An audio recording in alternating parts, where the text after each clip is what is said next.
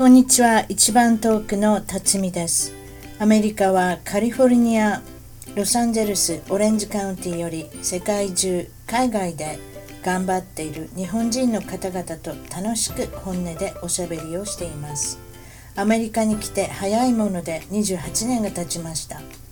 私の小さな番組を応援してください。役立つ海外情報です。海外での妊娠、出産がとても不安、わからないことだらけじゃありませんか？アメリカ・サンデーゴに19年、妊産婦のナビゲーターのプロとして28年の実績、和歌山隆代さんが新しい命のお手伝い、出産前、出産後のあらゆるサポートとカウンセリング、母乳の指導、英語でのご夫婦へのアドバイス、ママ、パパ準備クラスを世界中どこからでもスカイプを通じて個別なひととき、子供が授からない、2人目ができない方、そんな方も高代さんに一度ご相談ください。もちろんアメリカ・サンディエゴ、オレンジカウンティ、サウスベイの方々とは直接対面、まずはスカイプでの初回無料カウンセリング、高代和歌山 .com、LINE で直接、国番号1、858-761-6390高代和歌山 .com LINE で直接858-761-6390までです。それでは今日の一番トークは大阪は河内長野市よりあきこさんに来ていただきました。こんにちは、あきこさん。こんにちは、あきこです。こんにちはですね。うん。こんにちはですね、えー、こっちは夜ですけどそっちはまあ昼間っていうことそんな感じですかね、えー、はい明るいです。いきなりそうしたらママ友の、はい、ママ友に次ぐっていうのをやりましょうかね。トップ5ですね今日のね。トップ5を選んでくれたのは、はい、ママ友に次ぐちょっとストレスになる時もありますよって感じのトップ5ですかこれは。はいいきなりですね。はい、えー、そこからいきましょう。はいえー、っとツレション好き固まるの大好き。一人になれない。そっから行きましょうか。ツレツレションっておしおしっこに一緒に行きたいってことねみんなで。そうおしっこじゃないんですけどね、うん、おしっこじゃないけどまあゾロゾロっとゾロゾロゾロゾロあの固まっていく動くみたいな。一人で行ったらいいのにみたいな。おしっこ行きたい時みんなちゃうやんみたいなそういうこと。そそれそれ終わってそれ終わって私も小学校中学校高校って、うん、誰か行かないトイレ行きたいんだけど行けや膀胱炎になる前に行かんかい体悪すんで な？行きたい時に行きって感じやん。行ったら行ったで今度みんながあの出てあるやろ？みんなが集まるまで待ってくれてはるやろ？そうそうそうそう。それでも人によってる鏡の前で絶対動けへんやつもおるやん。髪の毛ああしたりこうしたりなあ。そうそう。せやろ？だから全然ちゃう。だから私なんかもスッとしてもスッと出るもん、うん、もう男並みやもん私なんか。別に鏡なんか見なでもその鏡見たから顔変われへんもん。それでわざわざ待っとかなあかんねもそんなこともうやりとないって。さっさとやってさっさと行きます。そうなんですよ。でもまああの一部だけですけどね。私結構あの仲いいあのお友達とか、うん、みんなどちらかといえばなんなんて言ったらいいかな。もうマイペース。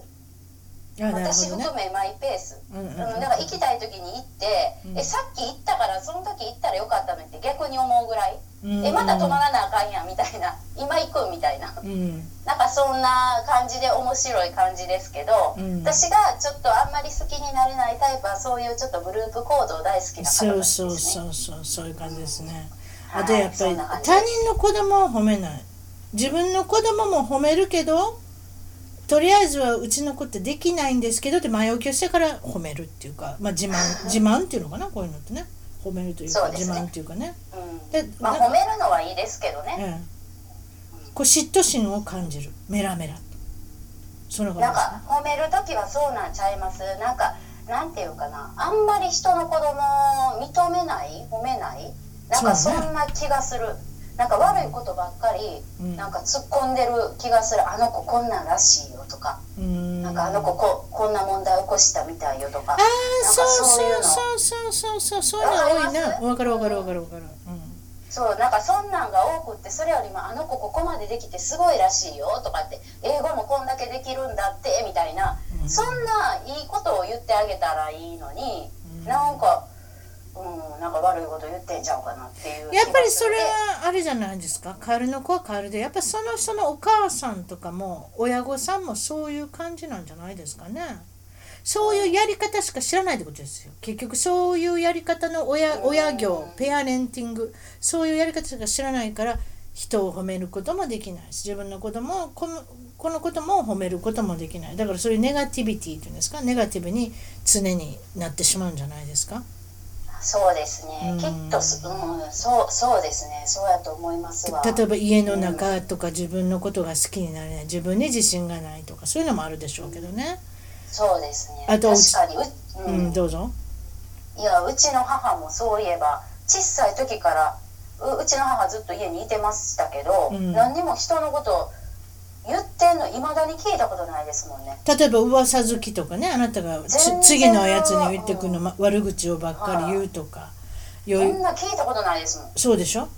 うん、はい。だからそういったこともあるじゃないですかね。これ3番目にくあの書いててくれてるの。は自分の知らないししゃべったことのない人の悪口を言う。知らんくせにその神経が私には分から 一緒になって言って悪いと思わんけど、えー、っと子供のいじめと一緒かなってそんな限ってモンスターペアレンツって書いてありますけれども。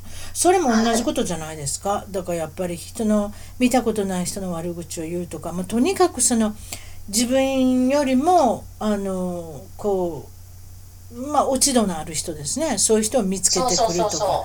だから自分はそれでいて買ってるとか自分はそれで満足するとか自己満の世界に入るとかっていうそういうふうな比較的はこれネガティブなリサイクルになってしまうんじゃないですか？ずっとそういうサイクルになってしまうんじゃないですか？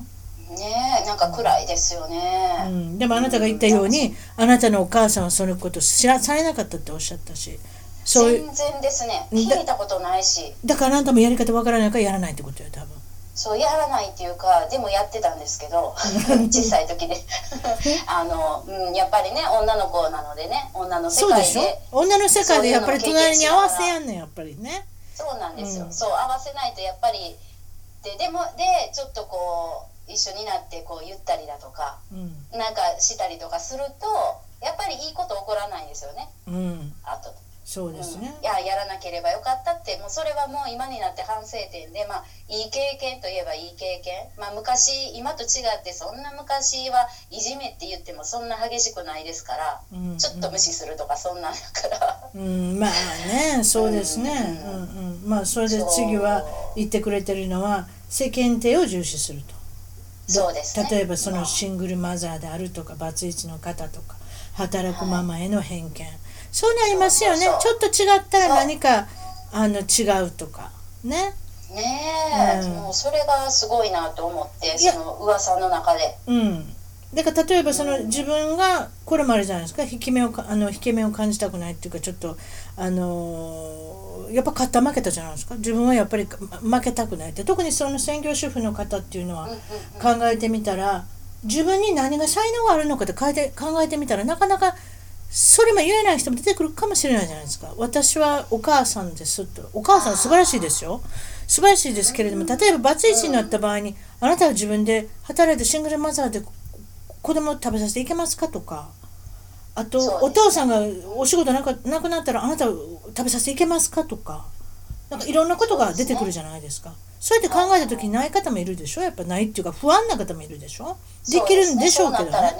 そうしたらやっぱりそういったことになるんじゃないでしょうかね。世間体を気にしたり例えばそういう区別的な差別的な働くママのことを言ってみたりシングルマザーの人のことを言ってみたり。そうでしょ？そういったことあるんですか？やっぱり。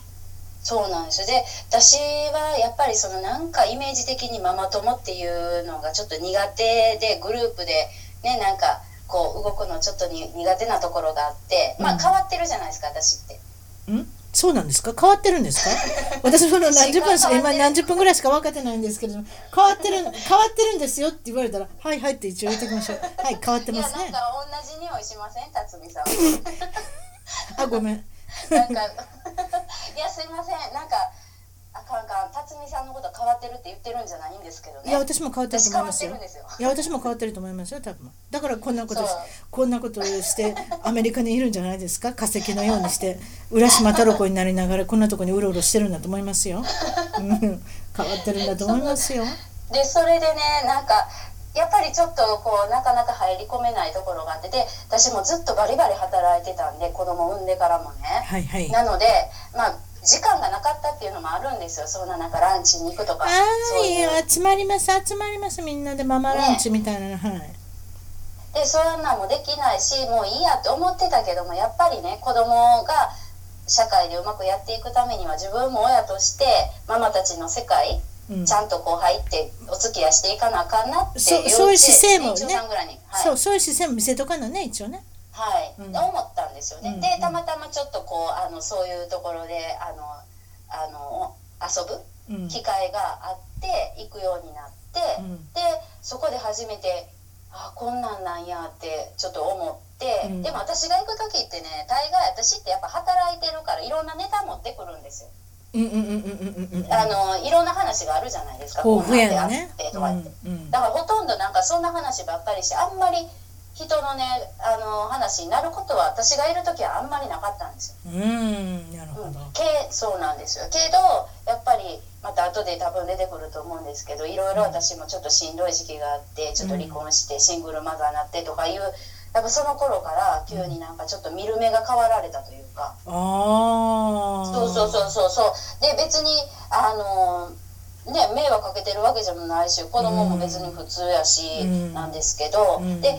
あでそうそう。で普通に遊んでる時かな？ランチかなんかしてる時。まだ仲いい時です、うん。にまず最初にそうそうそう言われたのがあの私すごい働いててでもう家がめちゃくちゃだとかうん？うんあの家が、うん、もう散らかってめちゃくちゃとか、うん。あとはあの子育てちゃんとしてないんちゃうかみたいなう夜勤とかもしてたんで。ああ共働きとかしてるし夜そう勤そうもしてるし。そうそうそうそうまあそういう想像だけで想像だけであれですね。あのもの言うたらそうそうねう。ん困りますね。そうなんでそれで、うん。あのうちに来てもらってうちで「いいよいいよお茶しにおいで」みたいな感じでき来てもらった時に「うん。えー」みたいな「意外と綺麗にしてるやん」みたいな。何？な のそれ意外っていうの？は一言余計やな。また見学しになる。そう。であの働いてるお母さんって、うん。あのもっとなんか家ぐちゃぐちゃ？違うと思ってたって。うん何それ？本当。うん。そうそうそうそう。でそんなことないよとか言ってまあでも綺麗にしてるって言ってもまあ家にいてないから綺麗な状態が保ててるんかもしれへんけどね。ってまあそこでちょっとこうあのねあのそんな感じで言ったりとかはしてたんですけど、うんうん。うん。あそういうふうに思われてたんやってその時びっくりして。うーん。やっぱりどういうことなんでしょうね。自分に自信がなかったりすることもあるのかもしれませんね。だから、なさっきも言ったように専業主婦っていうのは自分にも不安である。自分のことがひょっとしたら好きじゃないのかもしれない。やっぱり共働きなんかしたいけれども私には能力がないとか。例えばもうそんなことできないとか。お父さんもねちゃんと儲けてくれななんかいろんな理由作ってやっぱりやらないとかっていうその自信がないんじゃないですか？そういったことも出てくるんじゃないですか？あとやっぱりその親御さんね。その人らの親御さんも同じようにしてやっぱりあの育ってきたっていうのもあるんじゃないですかね。カエルの子はカエルっていうかね。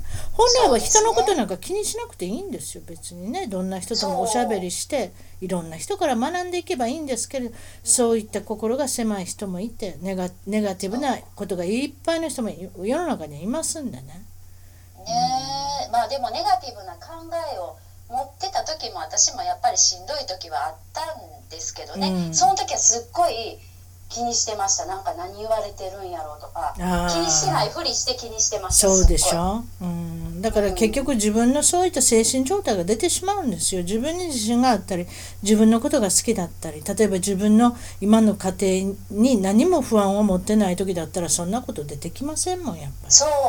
全く気にならないですね、そういうことなんですよ、うん、そうなんですよ、まあ縮図ですね。だからね。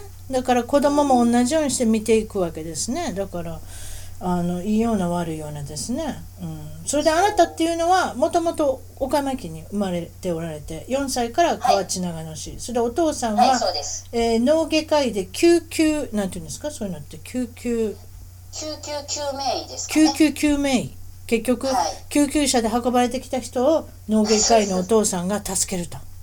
そうですね。あなたは大丈夫。救急車乗って助けに行ったりヘリコプター乗って助けに行ものったり。すごいです。ヘリコプターも使うんです。そうですか大変なお仕事です24時間あれですね。四六時中あれですね。それこそポケポケベルですね。昔のポケベルを持って。そうそうそうそう。ピーピーピーピーなってましたね。そうでしょ？そうかといってオフにするわけにいかないっていうやつですね。そうそうそうそうそう。ねあと旅行とか行ってもおおかお父さんのポケベルがピッピッピッってなったらあの家族がビクビクしてるしまたかっていうやつですね。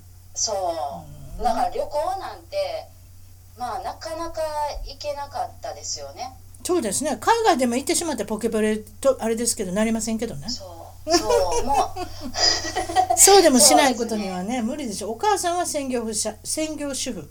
ね。そうです。ということですね、お母さんがそ、えっと、お父さんお母さんの間には弟さんが一人とあなたが長女ということではい、すね、はい、そうです。はい。おどんなお子さんだったんですか？ちっちゃい時は。ちっちゃい時はよく言えば明るくて人懐っこい、うん。悪く言えばうん。うるさくてまああのすぐ誰にもつれついなんていうかなついていく？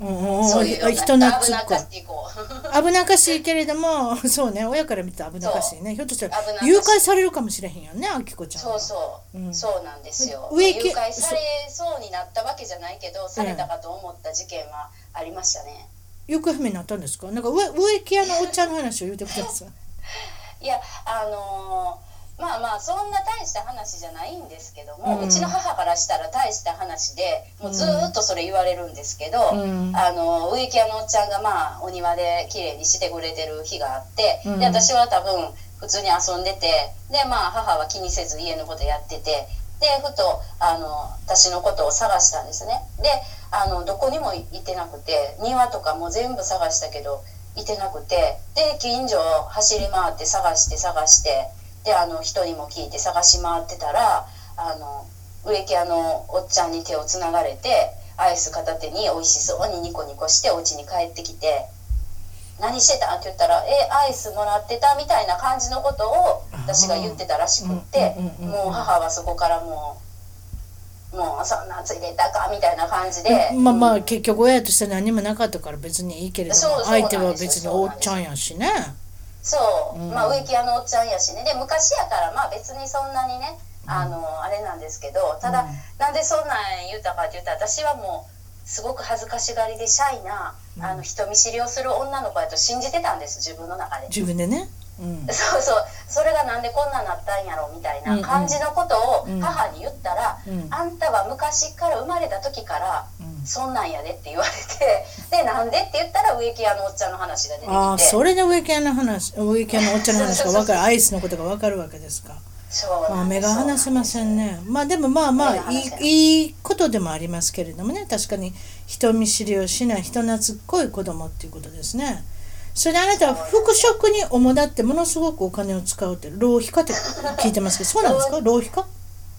浪費家浪費家だったですね。だった？あのまあまあ今はねあのけご結婚されてるから自分のお金は自分のお金お父さんのお金も自分のお金みんなのお金になってますからね。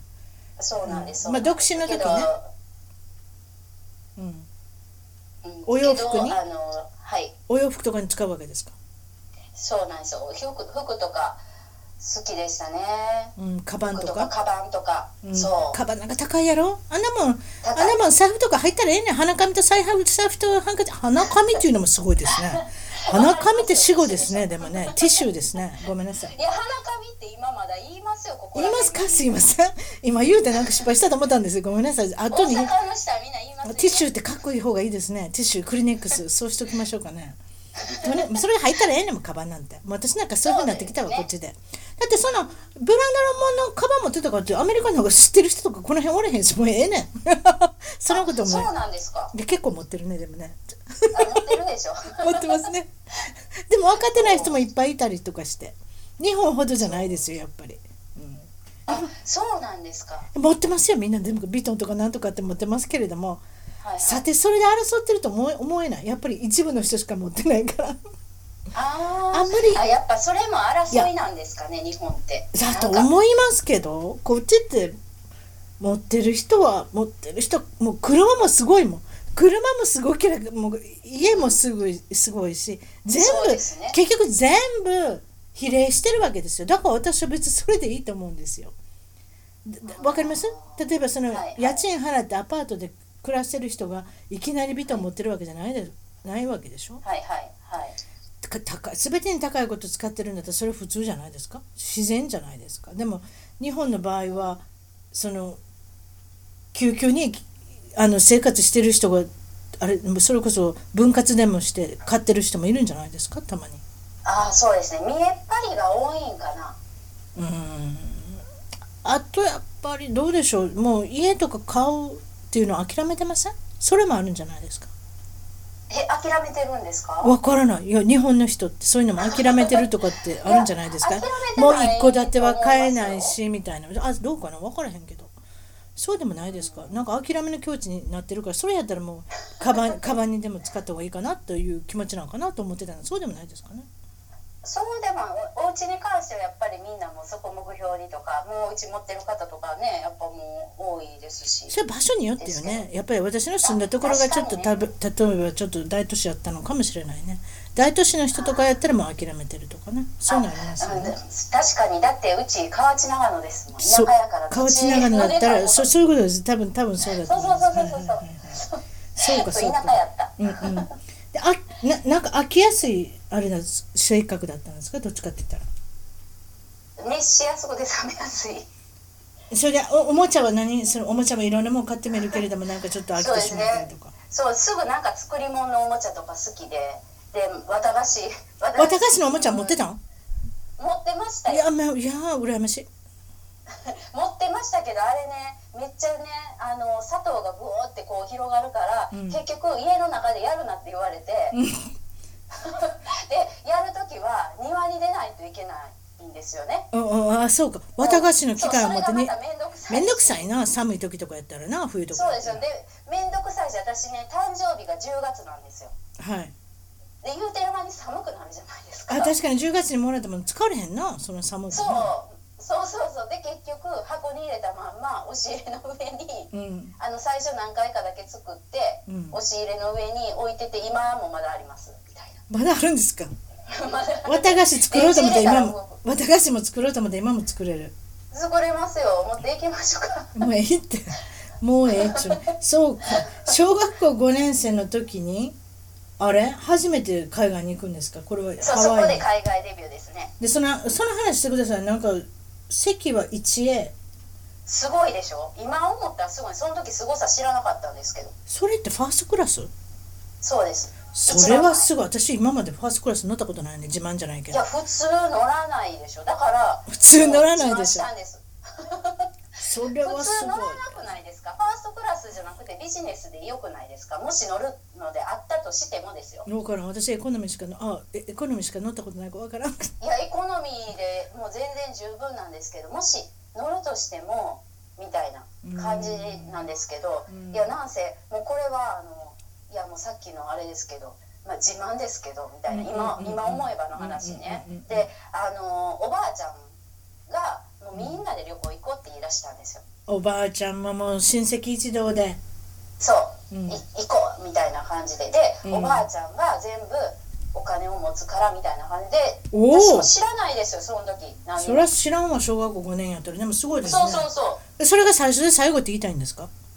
え、え、ファーストクラスその乗ったの最初最後最初で最後。そうほんで何そうだから、ええで帰もうちょっと味しめたかったんですけどね。帰りの飛行機ではなんとパイロットの今では考えられませんね今今では考えられないパイロットがご丁寧に操縦席まで見せてくれたんですかそう、すごいでしょ。それってそれってファーーストクラスやからかないや、そう、違うんですよ。あの、で、ハワイ行って帰りの、あの、帰りの飛行機って日本人めっちゃ多いじゃないですか。確かに。まあまあ、い行きも多いけど、帰りの方が日本に帰ってくるっていうかなんか、うん春休みやったんでね。ほぼ100%でしょ。そうそうそう。で日本の全日空がた確か JAL やったと思います。はい。じゃあほんであのそうそう。で帰りも一番前の席ででいとこが2人でうちが2人じゃないですか弟と、はい。子供4人やったんですね。ファーストクラスに子供4人ガチャガチャおって、うんで、えっと、いきなりあの放送で子供子供をあのもし興味がある人はパイロットが操縦席見学させてくれるって言ってるから、あの興味のある子供さんはどうぞって言ってうちら以外の子供もいてました。すごいな。今はエコノミーとか、うん。今はもう誰も入られへんやんな無理ですよ。もうテロがあってテロのことがあってなんかすごい絶ことになってんねやんな。あれあそこの中に入れんのはっていうのね、そうですか。それはやっぱり昔ながらのことですね。それであなたそうですね。習い事は水泳ピアノ英会話絵画っていろいろやってみるけどどれどれもあんまりあどれもあんまり生かしてるような生かしてないようなって感じですか、そうなんです。ある程度のところまで行ってうん、もうあの終わるみたいな。中学校はバスケ部で高校でもやりたかったけれども、自分のいた高校にはなんとバスケット部がなかったって。そうですか。そう。もうそれももう悲しかったですけどね。もうやる気満々で確かにそこまでで調べへんわな。誰かってあると思うやんな。そうあると思ったんですよ。女女子バスケなんて絶対あると思って。共学共学のとこでしょ？それにね。驚愕です。驚愕です、うんうん。それでまあなかったんでとりあえずサッカー部のマネージャーになって。まあそれやっぱりお世話好きがそこで見えますねあなたがね。そんな感じですか？そうなんです。はい。それでえーっとまあ大学に進まれるです進みたかったけれどもそうそうそうそうってことですか？もうですか？バットっていうやつです。ね薬科大学の方に行きたかったけれども一浪されて。それで予備校まで行かれて。そういうこと？はい。はいそうです。備予備校も行ったけれども次ははい。看護師を目指すっていう、やっぱお世話好きが来てるんですか？そそこからそうですね。お世話好きというよりなんせ病院好き。あそうやね。お父さんお父さんもそうやもんね。医療からずっとそういったところを見てきて育ってきてるわけやからそういうことでしょうね。そうなんです。そう,、うん。そうそう。あと自分でやれそうな気するしねずっと聞いてるわけやからいろんな話ね、うん。まあ、まあやれそう、うん、でもまあなんかその世界しか知らなかったっていうのはありますね。だから他行くのが怖いっていうのがいいじゃないですか自信のある方に行けば。それで、まあ、志望をもう少し変えてこ看護短大看護学校の短大短期大学部に志望して、はい。まあもちろんはい。それで入学されて、そういうことですか？はい。そうですね。うんはい、それでまそうですああのその時は何？ああ浜崎あゆみのコンサートに行きまくってたから 受かる自信なかったんですか？そういうこといやあのああのー短大の時に、うん。まあ、ちょっとこう短大って遊べるっていうかちょっと時間があるじゃないですか、まあ、はい学生満喫みたいな感じで。はい。であのその時にまあ浜崎あゆみが好きやったんです当時は。あの目の大きい人ね。うん。そうそうそうそう目の大きくてあの最近離婚したかどうか離婚したかな、うん、何人目かの外人さんと、はい、その人なんですけども。何人目かなんですか？何人目か一人だけじゃないんですか？2人二人は結婚しましたよね確か。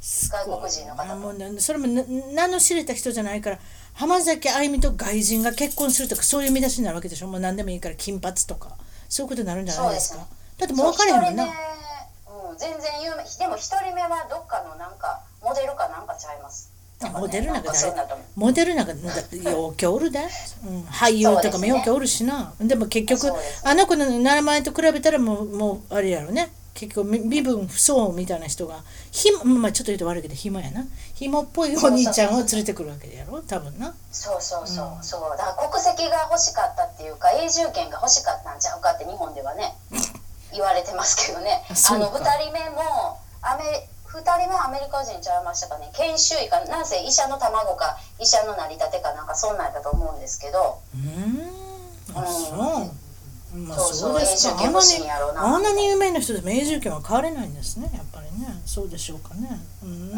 ん。それでまあそう。でそそれで行きまくってたんですか？行きまくってたらどうなったん行きですか？行きまくってはないですけどそんな行きまくれないですからね。チケットもそんななんかしょっちゅう取れないし。けどまあ大事な時にねあの本当はちょっと勉強もしとかなあかんやろっていう時にそういうのも行ったりとかで最後の3年生短大の3年生の時って結構みんな必死で勉強したりとか、あのあの就職活動したりとか夏ぐらいにはもうしてるんですね。内定決めに決めてもらいに行ったりとか。その頃に私はコンサート行ったりとかして遊んでたんですよ。あだからもう時間がなくなってきた。そう。気がついたらね気がつみいたら皆さんの秋そのし就活とかそういうのに乗り遅れてたわけですか？そう。もう全く乗り遅れてました、えどうするんですか？乗り遅れてたし知らなかったし、うん。そして今度どうするんですか？ででどうしようって思って、うん。であのいやそんな言うほどねあの勉強してて、うんうん。学校の成績も良かったわけでもないから、うんうん推薦ももう今からもらわれへんし、うん。もう自分の力でど,、ね、どないかせなと思ってとりあえず病院にまず働くことをせなあかんって思って、えけどもう就職活動全部内定全部終わってるんですねもうその秋って。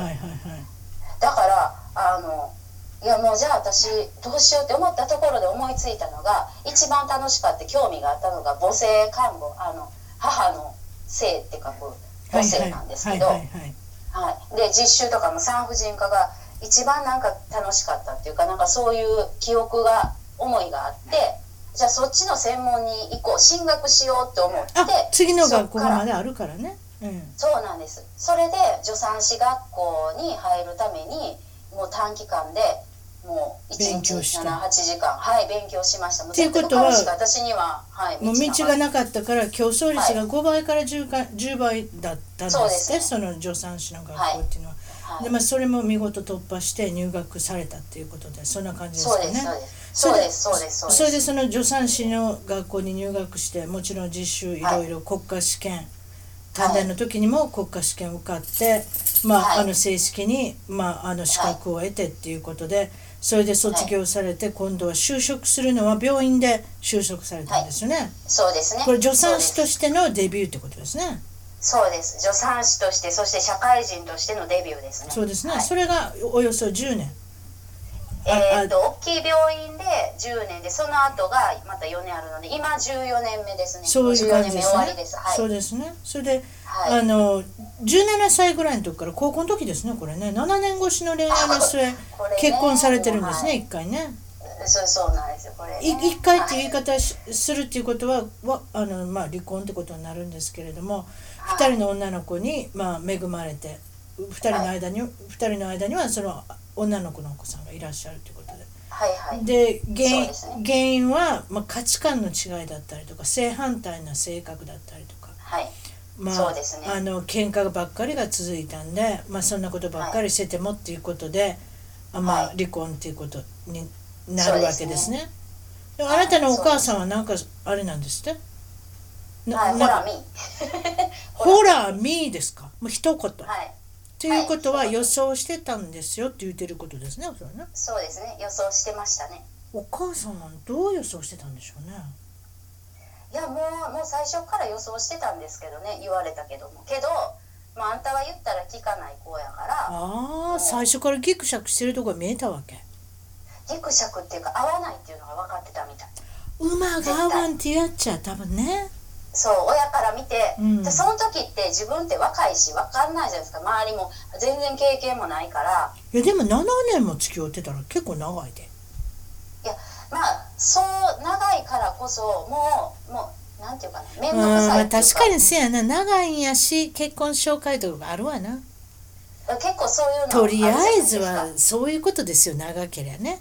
向こうもそう思ってるしあなたもそう思ってるしそうそうそう。まあまあまあこれでいいかってであとはもう自分たちのやりたいことをやるっていうかもうやっと仕事もえっ、と2年目仕事2年目で結婚したんですよ。あなたもお仕事してらっしゃるしね。そういった意味ではやっぱり強い立場であるっていうのもあるでしょうね、うん、それでまああのうん。まあまあそんなんで離婚されてあのまあはい。大変な時期もありますけれどもそれからなんとまた3年後ぐらいに今度は男の方とあれですか？ね。知り合って？はい。10, 歳年上ぐらいですか？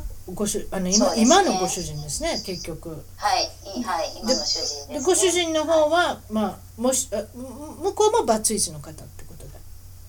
まあそうですね。そんな感じですね。それではいそうですね。まあまあご主人とはもう今はあのすぐ結婚されたんですか？できちゃった婚っておっしゃったのかな？いやちょっと忘れちゃった。どどうです？そうそう。あのまあそこそうなんですよ。まああのできちゃったっていうより、まあ、私は、まあ、欲しいっていう気持ちはあったんですけどもうん。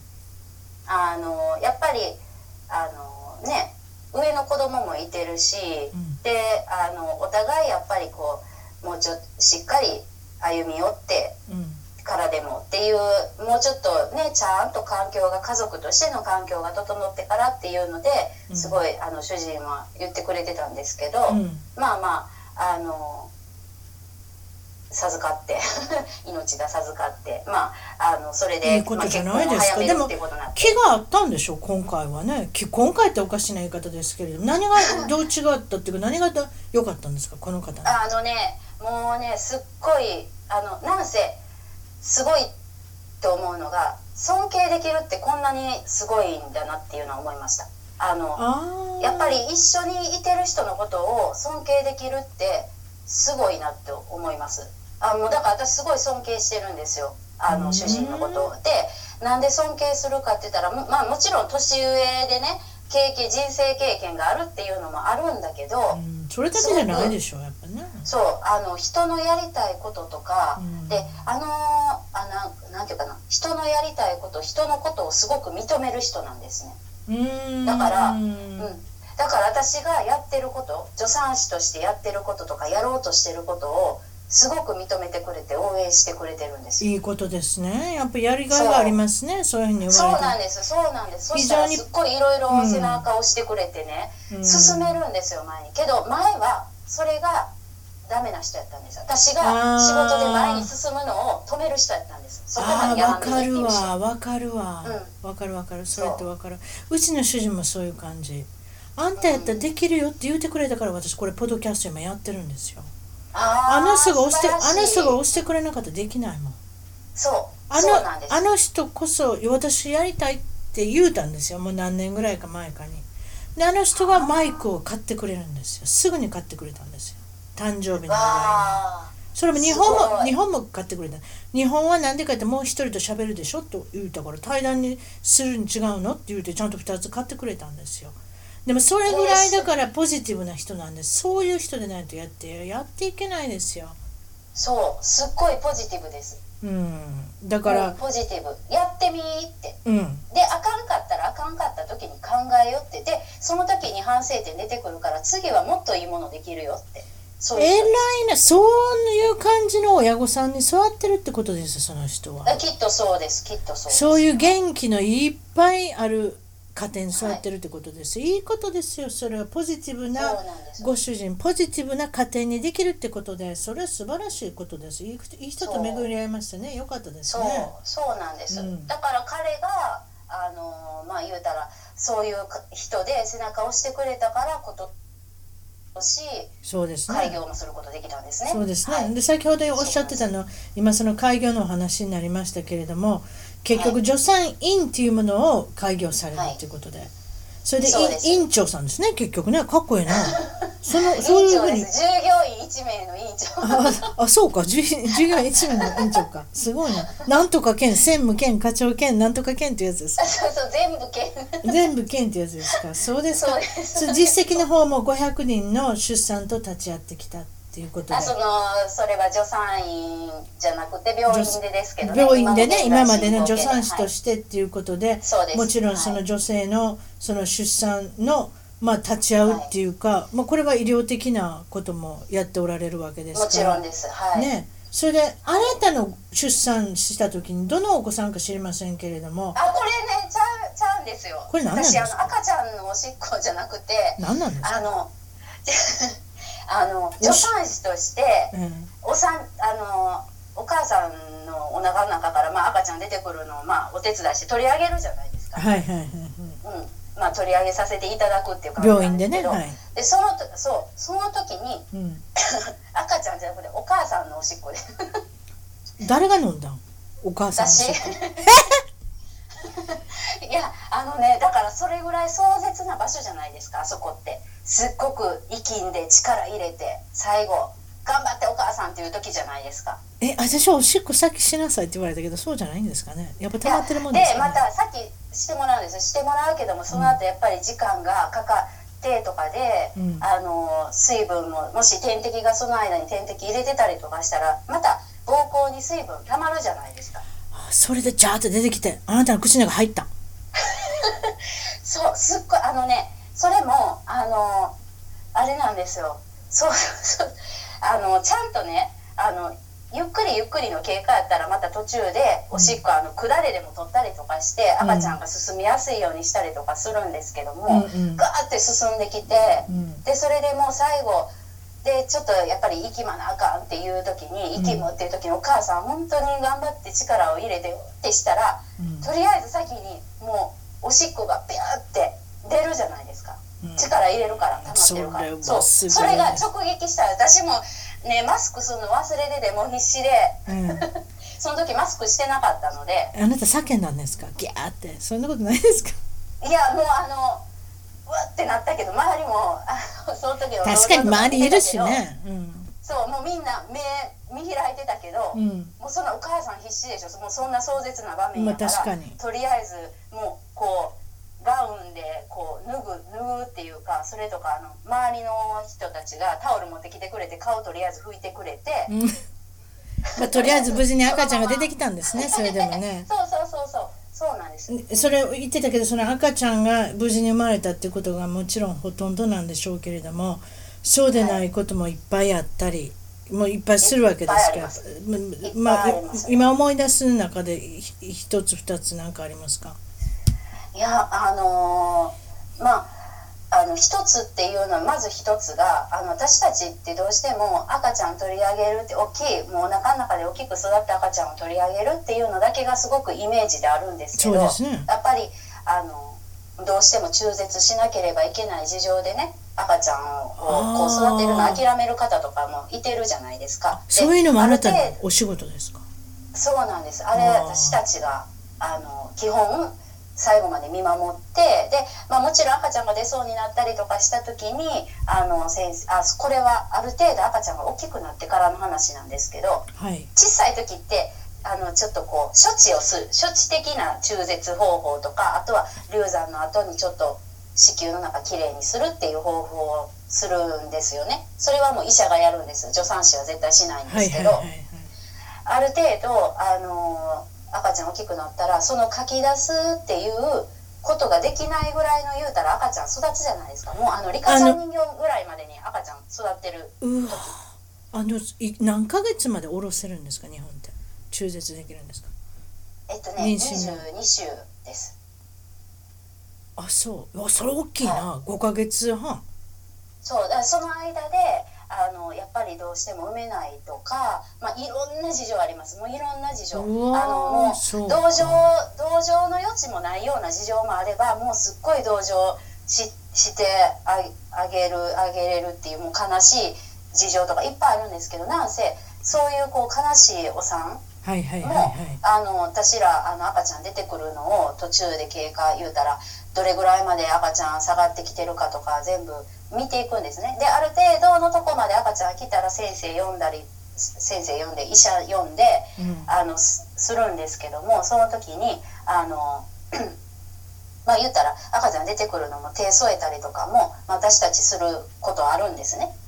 そそそれなにそ先生のやる時もあるんですけど。今ちょっとリカちゃんぐらいの大きさって言って今ちょっとすごいショックやってんけどリカちゃんぐらいの大きさのがもう死んで出てくるの？いやそれそれを言いたかったんですよ。そのね亡くなってる場合もあるんです。で、ね。途中でお産の経過中で亡くなる場合もあるんです。いけど、やね。生きてる場合もあるんですよ。うわ。どうすんでのそうそういう場合はやっぱり私たちあのもちろん自然におなあのお母さんの胸のその脳盆みたいな感じのところに赤ちゃん出たらあの寝かしてあげるんですね、はいで最後を、まあ、見とるっていう感じなんですけどもやっぱりあの息してるんですね。でそこであのお母さんが胸の上でねあの息を引き取る取らしてあげたいって抱っこしてっていう方やったらもうそのままお母さんのところに、まあ、脳盆の上から抱えるような感じししたりとかあとはそうでない場合はやっぱり早く楽にしてあげたいっていうのもあるのであの私たちはあの例えばあのする病院しない病院いろいろあるかもしれないけど私が経験したのはあの濡れたガーゼとかをね赤ちゃんのお顔に当てたりとかしてなるべく早く天国に行けるようにお手伝いする。うわそれそういうことまでしてるんです。はい。うわそういう人ってでも精神的に立ち直れんの？それから立ち直れるようにもその後はケアがあるんですか？いろいろフォローして、はい、ケうアしたわりとか。大変やな。例えばそ私はちょっと気になるのは例えばそういうふうな中絶とかねおあの、い。赤ちゃんにさよならした人ね。はい。今度は赤ちゃんを求めて産めるの？やっぱり。別にそれは普通に妊娠するの、はあそう。しますよしますします。あの普通のお産として赤ちゃんを産むんですああだからほんまにお腹も痛くなるしけうどわ子宮のお口も全部開かんうちに赤ちゃんでもちっちゃいから出てくるんです。だから時間はすごく短いくかかります。短いです。普通のお産よりは。途中で気変わる人おれへんの？途中で気変わる人おれへんの？あでもでも気変わるって言ったこともうあかんか。もうあかんのか、無理なんです。無理なんです。結局なんていうの？なんとか促進剤を打つわけでしょ？結局なななんていうのか促な進促進剤打つ時はもっと結構大きい赤ちゃんとかけあのちえっとね促進剤を打つ場合と、うん。あとはお薬。あ陣痛促進剤。窒剤窒窒剤あ秩序あはいはいはいはいはいはい。秩序を入れて。そういうことだったんですか。うん、っていうのもあるんで、まあ、いろんな方法があるんですけど多分まあ、うん。ねあの病院とかによってやり方違うかもしれないけどなんせそういう悲しいお産でしかも赤ちゃんが旅立つお手伝いをすることもあることだったり怖いですとか、ね。旅立つお手伝いっていうそう言い旅立方したつお手伝い。らあれですけれども。辛いですよい。本当に、ああそういう行動を取らなきゃいけないお仕事っていうのは大変ですね。でもね。そうなんです。うん。でそれとかあとはあのもう一つがもうすごく陣痛があってもう普通のお産の時に陣痛来て痛くなった5分おきになったでも病院行くって言って電話かかってくるじゃないですか、はいはい。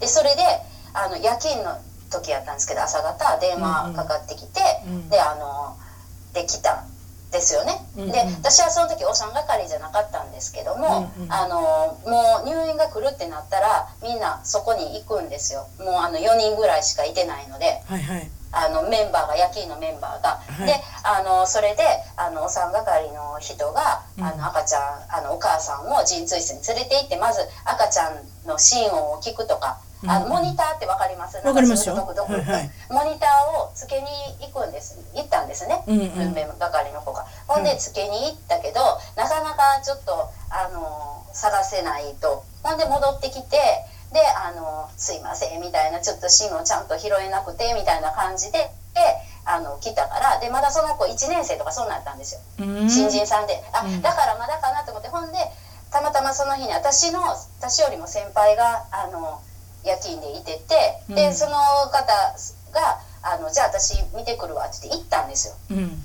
でなかなか戻ってけえへんしモニターのこうスイッチが入ったけど波形が全然出てけえへんから、うん。あのあの波形が出てこないっていうのはその陣痛室から詰所私たちがいてる詰所まで言うたら無線 LAN で出てくるようになってるんですよモニターが。なるほどね。まあどういうか状態かっていうのをねお母さそう。んでそれを私はずっと見ててなかなか出てけえへんなとかって思ってたらどうだったんあの先輩が来て「ちょっと来て」って言われて行ってで一緒にまだちょっとお医者さんまだ呼んでない状態で、うん。あのもう一回見てでそれでエコーエコーあるじゃないですか超はい。音波、はいはい。うん、ああれであのちょっと心臓の位置を探そうみたいな感じで。はい。でしてたら「ん?」ってもうみんなで「あれ?」って感じやったんですよ。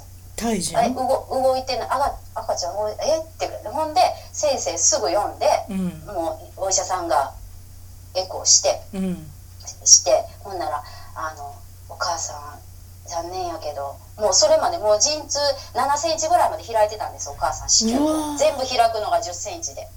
で7センチぐらいで痛いんです。陣痛もあって痛かったんですよもう何分かおきに痛い痛いって言ってて「頑張って頑張って風やで」とかって言いながらあのしながらでエコーしてで先生が「あのあお母さんちょっと残念やけど赤ちゃんもう亡くなってるわみたいな心臓動いてないって言った瞬間ね私も忘れもしもう今でも鳥肌立つんですけどはい。もうすっごいもうお母さんすっごい発狂して叫んでそっから陣痛ピタッて止まったんですよいや。ここまで開いてて、ういや。ん、そう。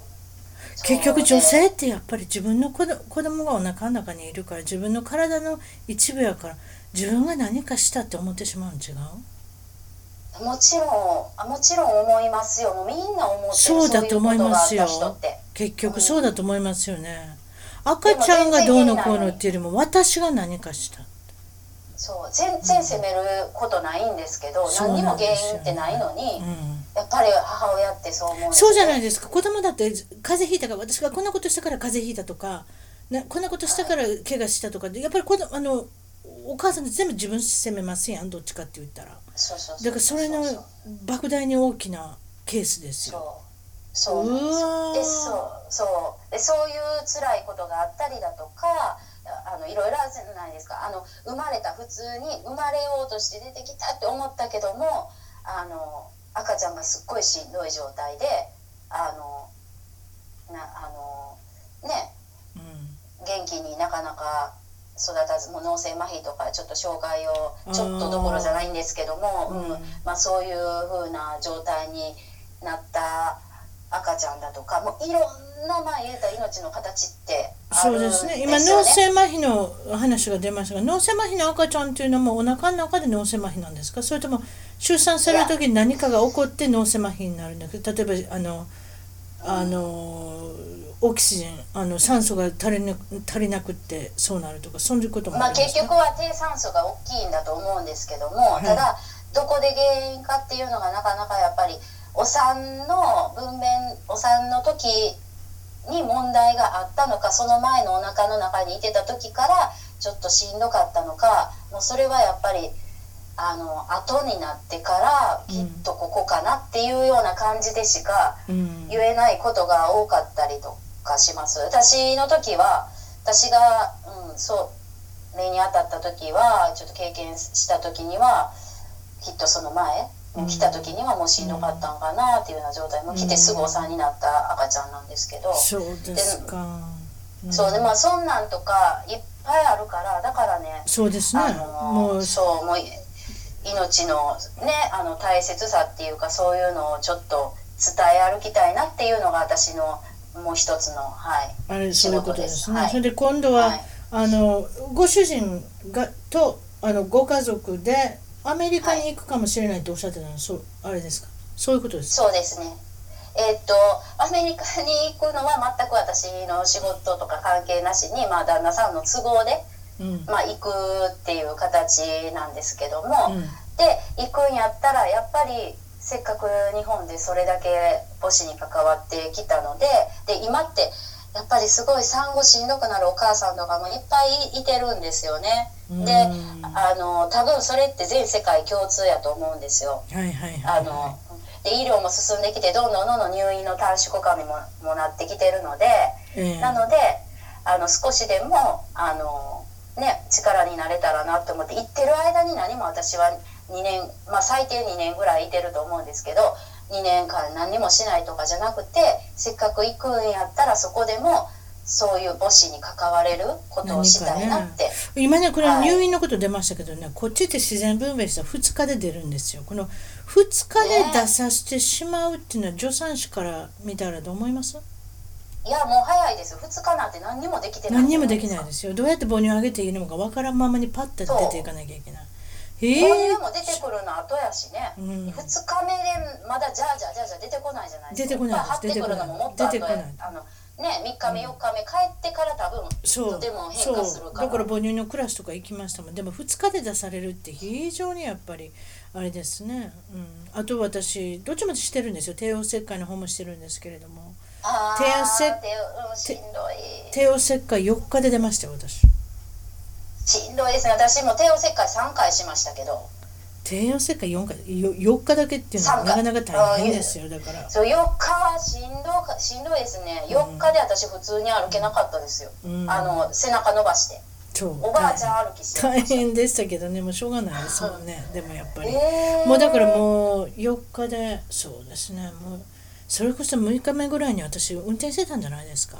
でもそれぐらいしなきゃもうやっていけないから。もうやっぱりうちの主人も出て,、出て行ってお仕事しなきゃいけないし誰も手伝ってくれないし、うちの母もそんなすぐ来れないしっていうことで多分もう自分であと上の子もいましたしねその時はね。だから大変でしたね。やっぱね運転ができないっていうのはやっぱり大変でしたね。だからどっちにしても運転はしなきゃいけないですよね。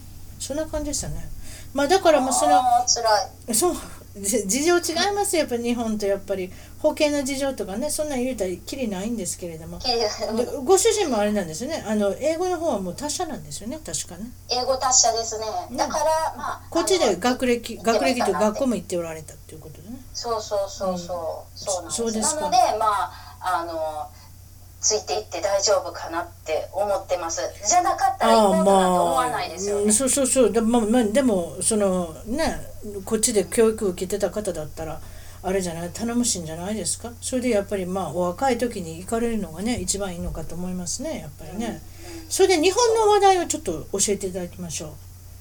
大陥没したじゃないですか。あれ何なんですか？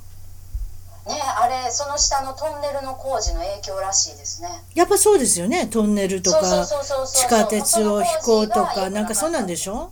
うんうん。はあものすごい。あの写真もこっちでも出されてましたね。うちの娘が見せてくれましたね。お母さんこんなことになってるよ。こんな大きな穴あ開いてるよって言ったらあそれってやっぱりあれちゃうの？地下にトンネル掘ったからちゃうの？なんでわかんの？大概そうよって言ってたんですけど。そうですか。そう。ーん。怖い博多のですよね。博多のど真ん中にあれ車落ちなかったんですかね？ね。あの朝5時とかそんなんやったでしょだからよかったんですよ。よかったですね。あれ、まあ、昼間のまんまの中で大変なことになあもういっってましたねぱいみんな落ちてると思う。ね。あれ大きな道路でしたもんね、そうですかそう、うん、それであなたが言ってた三船美香さん。なんですか？じゃ今日は一応日本の特派員ということであの芸い能界。やでももうこれねちょっとちょっともうふ古いかもしれないですけど。え知ってます？私なんか28年もこっちにいるからあのお父さんぐらいしかわからないけどその三船美香っていう娘さんがいることは分かってますよ。はいどうぞはいどうぞってもう古いもう私もはいどうぞ。あのまあでもあんまり興味ある人少ないかもしれないですけどもちょっともうちょっと廃れてきてるので三船美香さんは何をしてる人なんですか？女優さん？タレント？あタレントか。タレント、はいはい。うん、タレントですね。なんかいろいろそのバラエティーに出たりとかであのご夫婦でよく出られてたんですよね。あそう。はいはい。あ全然もご存知ないですか？あのご何も知らない。あのご主人二十何個か上かなんかのロック。あそうあものすごい年上上の人なの？私そう。そうそうそうそうそうなんです。よそれなんでそれが何が話題なの？今は今何の話題なんですか？え今まあちょっと前なんですけど,、まあ、なんせねあのちょっとご主人からのパワハラがあるとかって言ってもう離婚めっちゃ仲いいおしどり夫婦やったんですよ、うん、おしどり夫婦やったんですけども、うん、あの離婚したんですね。で、うん。その理由がうん。ご主人のパワハラやって言って言ってたんですよ、パワハラパワハラって何？パワーハラスメントですね。まああまあまああのドメスティックバイオレンス的なもんだと思ってもらったらいいと思います。まあ暴あはいはい。力はない、口口で嫌なことを言うたりするわけね。嫌なことっていうか威圧ああ威圧はいはいはい。まあ言うたらパワーでハラスメント力ではいそういうことですね。はいはい。うん、ですね。あの囲うというか、はあうん、新しい言葉ですね。ななんかそんな感じですね。はい。うん。あの会社とかですごいそういう問題は出てます。上司のパワハラやとか。ああ上司威圧というね。うん。うん。は権利権限を使って、い。あの、うん、下の者をこう懲らしめるってまあうん。なんかそんな感じの、まあ、夫婦関係やったみたいでこの人が言うには。うん。だからあの離婚を決意しましたみたいなこと言ってみんな最初はあかわいそうにみたいなそんなことがあったんやってなるじゃないですか、うんうんうん。うんでもだんだんだんだん化けの皮が剥がれてくるとね、うん。逆にあのす捨てられたあの言うたらおっちゃんうんうん、捨てられたおっちゃんかわいそうやなみたいな今はあの空気になってるんですよ。あのどうも証明裁判しててもそのパワハラの証明もできなくてまあ言うたらデマというあかー難しいね、うん。その証明っていうのは多分ね。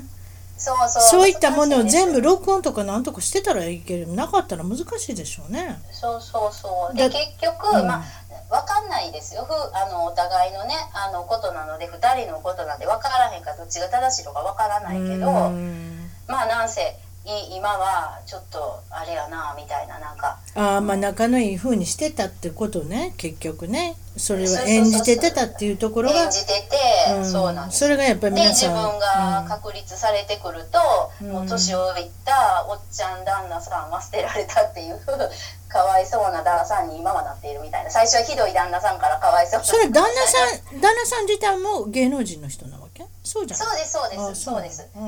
なんかあのえのあとねトラブルっていうねバンドのねその時って辰巳さん日本にいてなかったのかな？私らめっちゃ小さい時ですよ。中学校ぐらいの時。私28年ここにいるからもう大変なことになってんねもう私浦島太郎子なんでねもう相当いろんなこと分かってないんですよ。だからあなた日本の特派員としていろんなことを学んでるわけです今。そしてピピコ太郎と何ですか？ピコ太郎。ピーコってこれはカタカナで書いて太郎は太郎ですか？漢字で。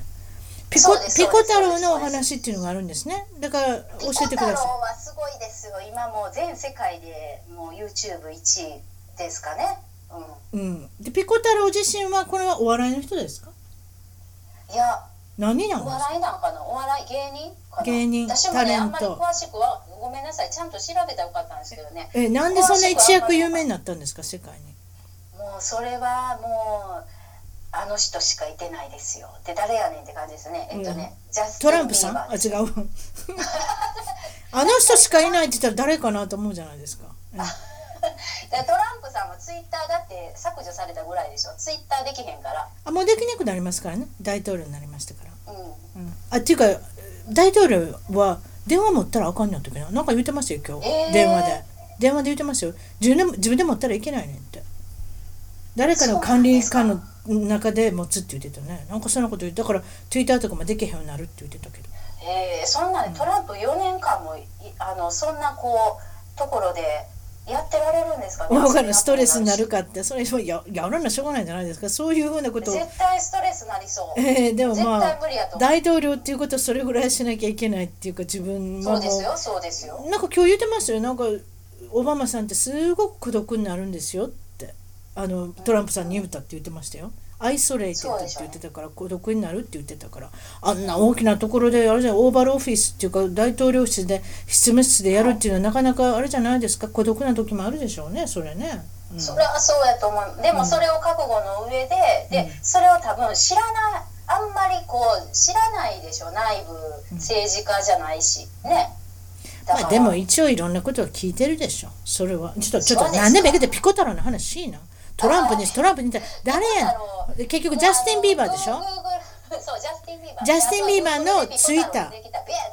う、ん。だからジャスティン・ビーバーがツイッターをやったわけね。そうそうピそう。どういうわけ？かピコ太郎を気に入ったわけ？あの名前が面白いからかな。なんででしょうね。まああのなんかねピコ太郎がなんか歌ってるフレーズっていうか歌歌ってるんですよ、はいはいはい。う歌っては言わないですけどね、え英語で歌ってるわけですねそう「This is a pen」みたいな。でまあ小学生英語ですけどね。わかります。それだから面白おかしい英語を使って歌ったのそがなんとジャスティン・ビーバーの目に留まってそれでツイッターにやツイッターで投稿したらバーって世界的に有名になってでピコ太郎もびっくりしてると。びっくりしてる。